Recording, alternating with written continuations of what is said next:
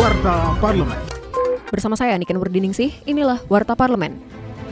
Wakil Ketua Komisi 8 DPR RI, Muhlas Sidik, menilai perlu ada peningkatan sosialisasi bagi para calon jemaah haji mengenai aturan penerbangan lantaran masih banyak aturan penerbangan yang dilanggar oleh para jemaah haji, seperti membawa benda tajam dan membawa rokok sebanyak satu koper. Legislator asal Dapil Jawa Timur II ini mengatakan, semua aturan penerbangan perlu dijelaskan secara lebih maksimal saat manasik haji, sehingga kasus jemaah yang membawa barang-barang terlarang tidak berulang lagi.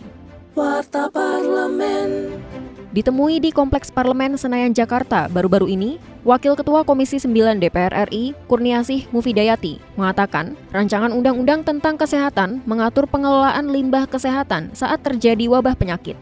Kemudian bagian keempat mengatur tentang pengelolaan limbahnya karena ketika wabah pengelolaan limbah ini menjadi satu hal yang juga harus diatur. Ya seperti kemarin ketika pandemi Covid-19 sampai untuk pembuangan masker aja tuh harus diatur. Kemudian bekas jarumnya ketika ada infus ya semuanya yang terkait dengan limbah kesehatan itu harus diatur dan ini kita masukkan juga di dalam pasal 383. Kinerja Wakil Rakyat dapat Anda simak melalui media sosial DPR RI.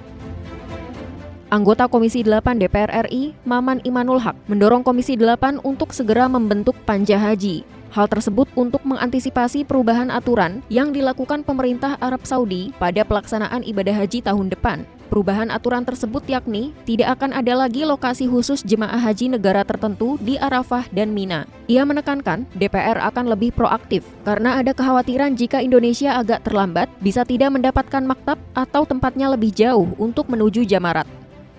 Televisi Radio Parlemen.